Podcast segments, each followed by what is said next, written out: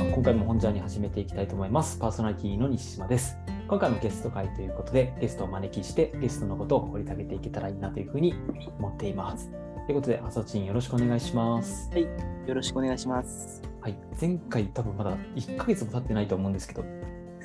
ね、前回も時給はいつも最低賃金、これって私のせいっていうね、ちょっと政治に関するちょっと、そうですね、そうですね。ね、本について話していったんですけど、今日もちょっと本についてですね、あさちんから紹介してもらって、いっぱいいっぱい話していけたらなというふうに思うんですけど、あさちんのことは、まあ、前回ちょっと簡単に紹介させてもらったんですけど、ラップっていうリベラルアーツを一緒に学ぶというのを、まあ、2年前ぐらいにやっていて、でそこで同じチームだったというところでですね、で、まあ、近況については、ちょっとアスチンからお話ししてもらいながら、そのあたりに、えー、本について入っていこうかなというふうに思ってます。じゃあ、お願いします。はい、アスチンです。よろしくお願いします。はい、お願いします。はい、僕の近況を話しますね。僕は、まあ、前回もちょっと自己紹介したんですけど、うん、今、あれから1歳年を取って23歳になりました。おめでとう。そうだ、誕生日迎えた。23歳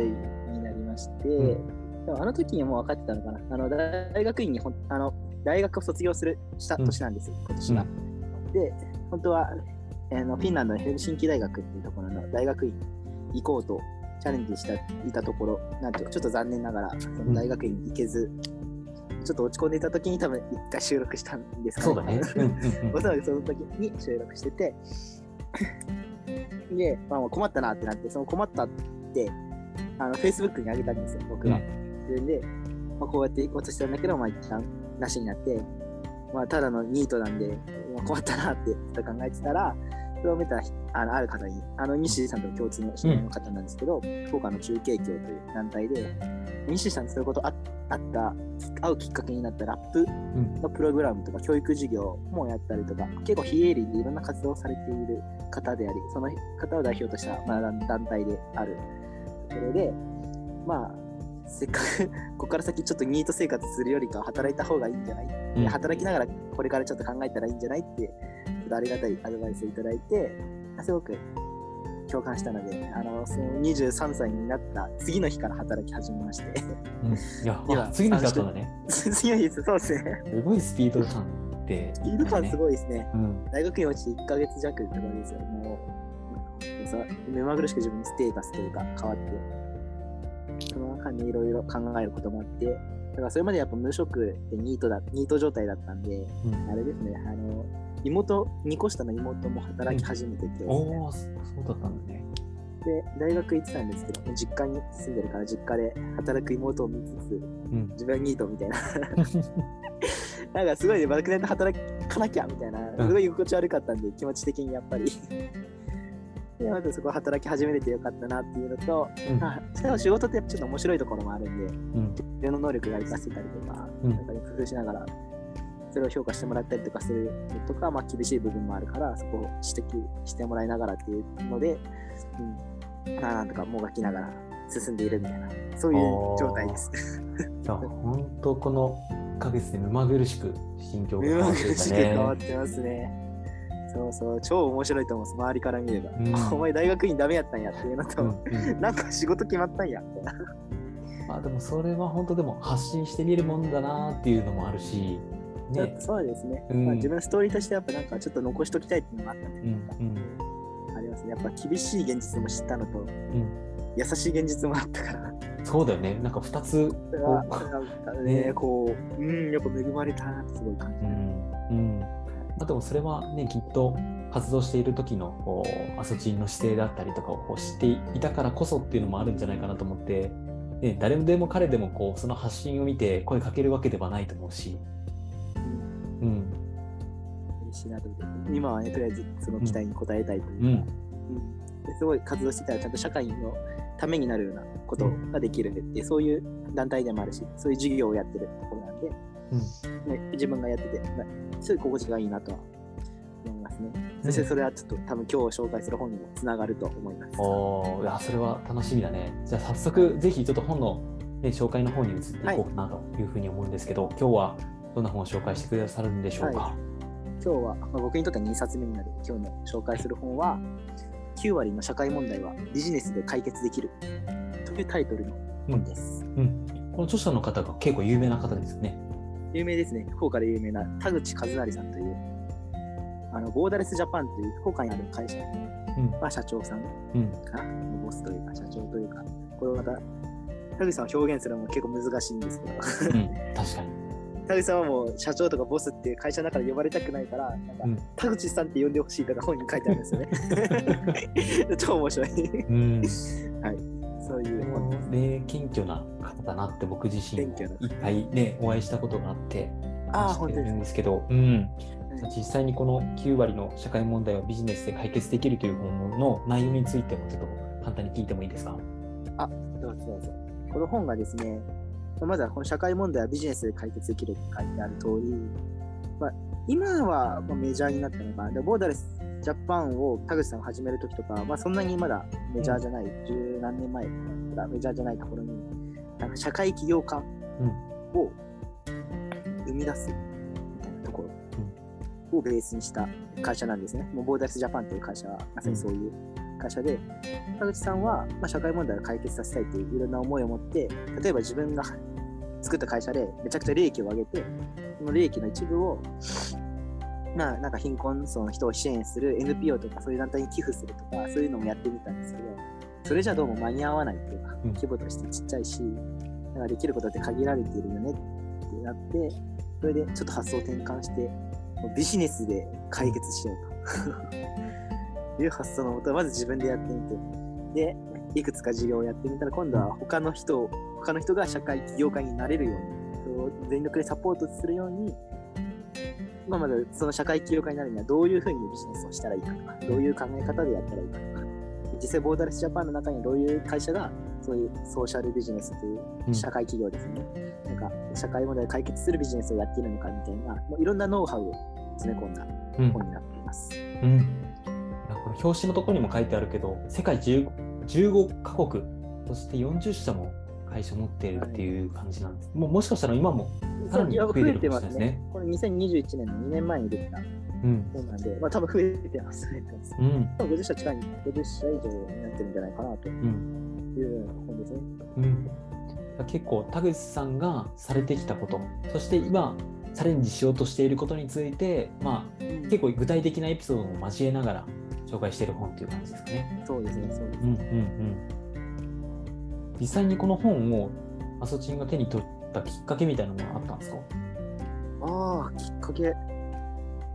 なんだったかな。えっと、ボーサルジャボーダレスジャパンは、自分がやっぱ就活するタイミングですごいん。気にしてて、福岡にまずあるっていう会社だから面白いなって思ったのと、やっぱ社会問題について何かしたいって思った時に、それをビジネスにしようみたいな、その、なんだっけこれ表現するの難しいんですけど、なんか、難民の人が例えば困っている。難民の人は仕事がないから、難民の人に仕事を生み出しながら、まあ、技術を提供できるような、まあ、何かビジそういうビジネスモデルを考える。そういう、うんそこに、なんか本当だったらすごい難しいんですよ。うん普通の日本人雇った方がいいのに、難民の人を雇おうみたいな。そこでちょっといろんな条約、条件、制約条件っていう条件がある中で、まあ、頭を使ってビジネスモデルを考えてやるっていうような姿勢とかはうん面白いなって思って、なんかそれをまず聞いて、うんえ、面白いって思って、ん で、なんかいくつかボーダレスジャパン調べてみて、なんかいろんなイベントやってるんで、イベント聞きに行ったりとか、とかで、本買ったのはだいぶ後だったんですよ。なるほど。最初にボーダレスジャパンのことを知ってから。めちゃくちゃ知って、うんそううんそうですね。で、なんかボーダレスジャパンの人、糸島に住んでる方がいて、その人とお会いな、なぜかお会いして、うんどうや会ってって、いろんな僕の考えとか聞いてもらって、なんか、僕やっぱなんかちょっと社会起業家にうんなるようなタイプじゃちょっとななさそうな感じではあったんですけど、うん。話してて。うん。でもやっぱり興味があったんで、この可能選択肢も自分の中で考えてみたいと思ったら、でこの本読んでみてみたいな感じで、なんか、そう、売ってもらってっていうか、別にそんなに嫌な感じじゃなく売ってもらって、うん。で 本当に読んでいて面白いから、もうちょっと自分のバイブルみたいな感じで。おーじゃあ今も何度か読み返したりとかもしてる読み返した一り、あの大学院落ちた時に、あうん。ちょっと社会起業家ってなんだっけみたいな。これからの一つになるかなとか思って、うん。あ実際ボーダーレスジャパンも受けました。ーうん。受けて、まあなんかちょっと撃沈されたんですけど、いろいろあるに撃沈されたんですけど、まあでも、面白そうだから、やっぱ興味があるっていう会社に、ねこうん。まあでも確かに面白い会社ですよね。なんだろう、こう、もともと田口さんって NGO とか、まあ、そういったところにもこう、行こうとしたことも書かれてた気がしたけど、あ、そうです、そうです。で、実際大学時代とかね、活動されてたり、うん。で、あと自分で稼いで、こういう NGO とかにお金回せばいいじゃんみたいなうんところも考えてます、ねだからいろんなアプローチやっぱ考えてますね。そっかそっかそっか。もともとミスミンとかもね、が働いてたりとかもしてた経験があったりとか。そうです、そうです。でもなんか2、3年で最初から辞める？みたいなうん。宣言して入ってる。斬新な、斬新ですよね。なかなかねは、いそうやってもはいう決めているっていう人も珍しいよね。そうですね。しかも結果なんか満足だから2年か2年半とかで辞めたうんみたいな感じで、でもいまだにね、そういった一緒に働いた人たちとはつながりもあってみたいな紹介もされていて、きっといいね。うん、なんか辞めるけど、なんかしっかり貢献しつつ、で関係性も築きながらされているんじゃないかなというふうに思うし、彼すごいですよね、人徳というか、ここがやっぱあるから普通に会社辞めるとか、いや悪いネガティブなイメージあるうんんですけど、むしろ評価されているような気がしますよね、こうん。の書きぶりを見ている確かに。なんかそういう、なんか人人徳みたいなところとか、まあ、徳の部分に関しては、本当、この本を読みながらもそうですし、話聞きながら、いろんな人の話を聞きながらも、とても、なんか、魅力的な人だなって。うん。なんか、まあ、後でちょっとアソチンからも印象に残った話を聞いてみたいなっていうふうに思うんですけど、僕もちょっとこの本も実際に読んでみて印象に残っているところでいくと、一回だけ社員をクビにしてしまわざるを得ない状況の中で、その女性の職員さんだったんですけど、その職員さんがもう出てってしまって、で、その後ずっと会ってないっていう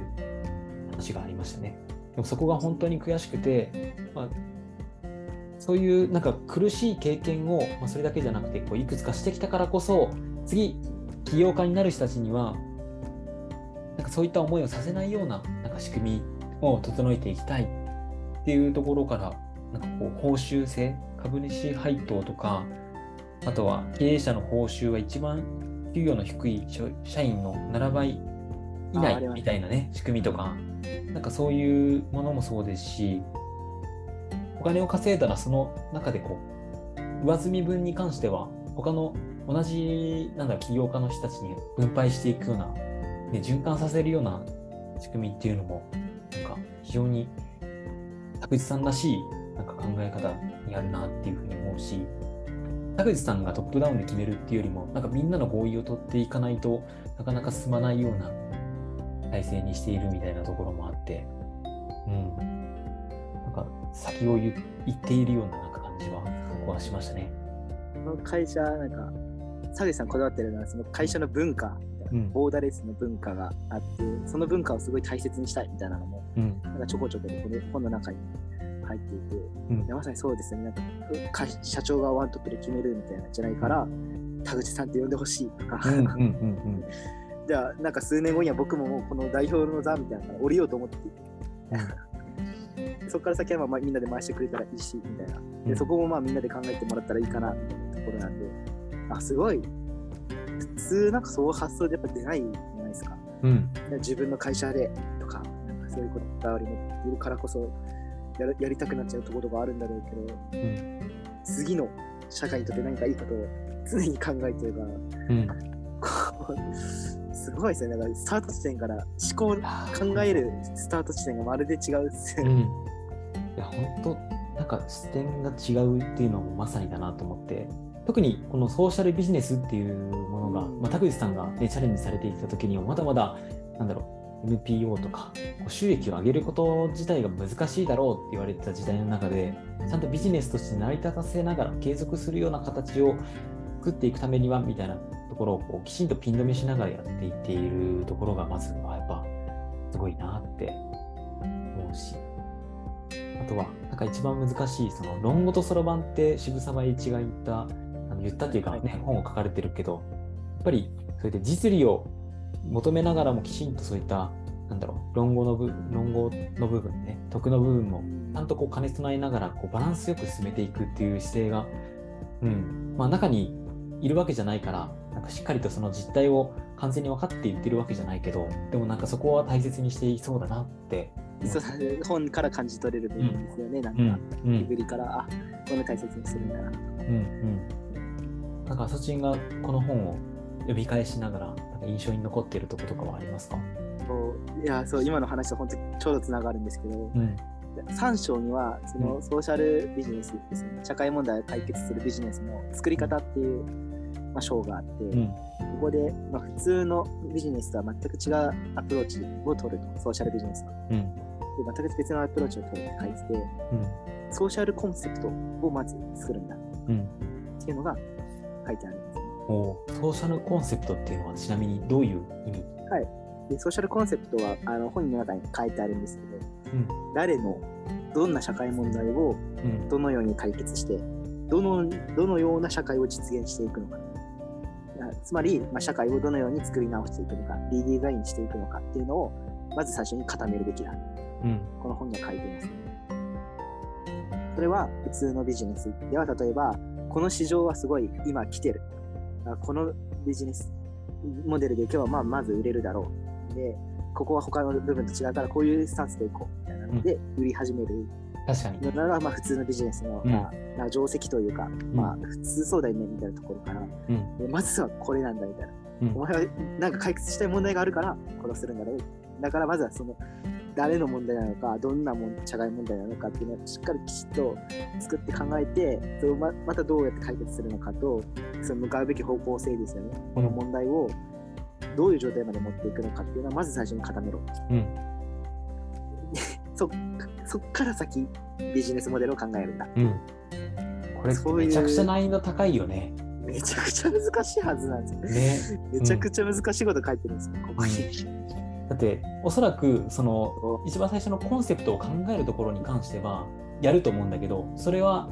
収益がなかなか上がりづらいところになんか向いてしまいがちだと思うんですよね社会問題って。そうですね。ソーシャルビジネスはなんか得てして、まあ、稼ぎにくいというか、うん稼ぎにくいからそれが問題として残ってる。うん。さっきの難民を働かせるとかもめちゃくちゃ難しいから、うん。語学の問題とかいろいろある、うん。あれじゃないですかね、ステータスの問題とか、うん。チームも安定しないしみたいな、そんな問題があるところに、でも、だからこそ、みたいなところですかね。だからこそやる意義があるし、そこをまずは作って、一番最初に作って、しかも、まあ曲げるなって書いてある。うん。まあ、あ本当にもういろいろやってみてビジネスモデル考えてみてうまくいかなくて、うん。あやっぱりここがもう間違ってたのかもって言って立ち直るのは構わんけどうん。最初ここまできちって固めて、うん。そこからスタートしよう。そこからいろんなビジネスモデルを考えればそのビジネスがうまビジネスモデルでうまくいかなかったとしてもまあ一回そのソーシャルコンセプトにもう一回戻ってうん。でももう次また別のビジネスモデルを考え直すことができるからだからそこはそのビジネスモデルの部分はどん。どん。変えていくことができるみたいな、だからまずそのソーシャルコンセプトこの内容どんな問題を解決したいのかとどういうふうにこの社会をしていきたいのか理想の状態ですよねどういうふうに理想の状態を考えているのかっていうのをきちっと作る。それがまあ方針になるっていうかうん自分の会社でなんか困って決断するときとかもこういううんここをしようみたいな。一つの決断の多分本当に指針になるところなのから、ここをきちっとしなさいって、うん書いてるっていやそれがすっごい大切にしたいポイントなんだろうなってこの本を読んで、そう通してすごい感じたところですね。うん結構この本の中での格の一つになるのかもね。もう格ですね。だからこれがもうまさに違いっていうところですね。うん。なんかやっぱ通常のそのビジネスって、まあ、アソチンが言ってくれたように困っている人だけどでも困りごとを持っている人が結構お金を持ってたりとかするから、ね、そこでちゃんとビジネスとして成り立つけどこのソーシャルビジネスってその人たちの困りごとを解決しようとしてもその人たちの対象としている人たちが、まあ、そもそもお金がなかったりとかするような人たちを対象とすることが多いから、まあ、難民の人もそうだし。だからそこから、ね、どういうふうに資金繰りをこうね、なしていくかみたいなものを発想としてやっていくっていうのは、まあ、難しくあるけど、でもそれでも、ま、やると覚悟をこう決めた上で、一回失敗してもいいから、またそこに戻るときには、そのコンセプトっていうよりも、ビジネスモデルをどう組み直すかみたいなものに、えー戻るというところが、まあ、また一つこうポイントなのかもしれないよね。そうですね。なんか本当に売れないものとかうんをどう売らせるかみたいなところじゃないうんですか。雇いにくい人をどう雇って、うんあしかも、そう、雇いにくい人を雇って、しかも解決させるときも、なんか、こういう、こういう商品だったら、まあ、よりちょっと社会にいいよねみたいなところまでちょっとこだわりもあったりするように僕は感じているんですよ。うんうん。あこういうふうにしたらなんか健康にいいしとか、うん。そうこうするとこうこういう商品はなんかに妊娠中の母体に優しい。確かに確かに。紅茶とかもね。うん。そうそう紅茶とかああるハーブティーとかあって、なんかすごいす すごいですよね。多分アイデアをまず絞り絞らないといけないですよ。ここ、うんおそらく。いやその条件が非常に難しいからこそ、うんこのアイデアを絞り絞り出すとか、そういうところに多分一番大変な部分はそこにあるんだろうと思います。うんうんあそれこそそれは田口さんがある種若い時に相当がむしゃらに働いて失敗もたくさんしたからこそいろんなアイデアが出るんだろうね。ですよね、ですよね。これ、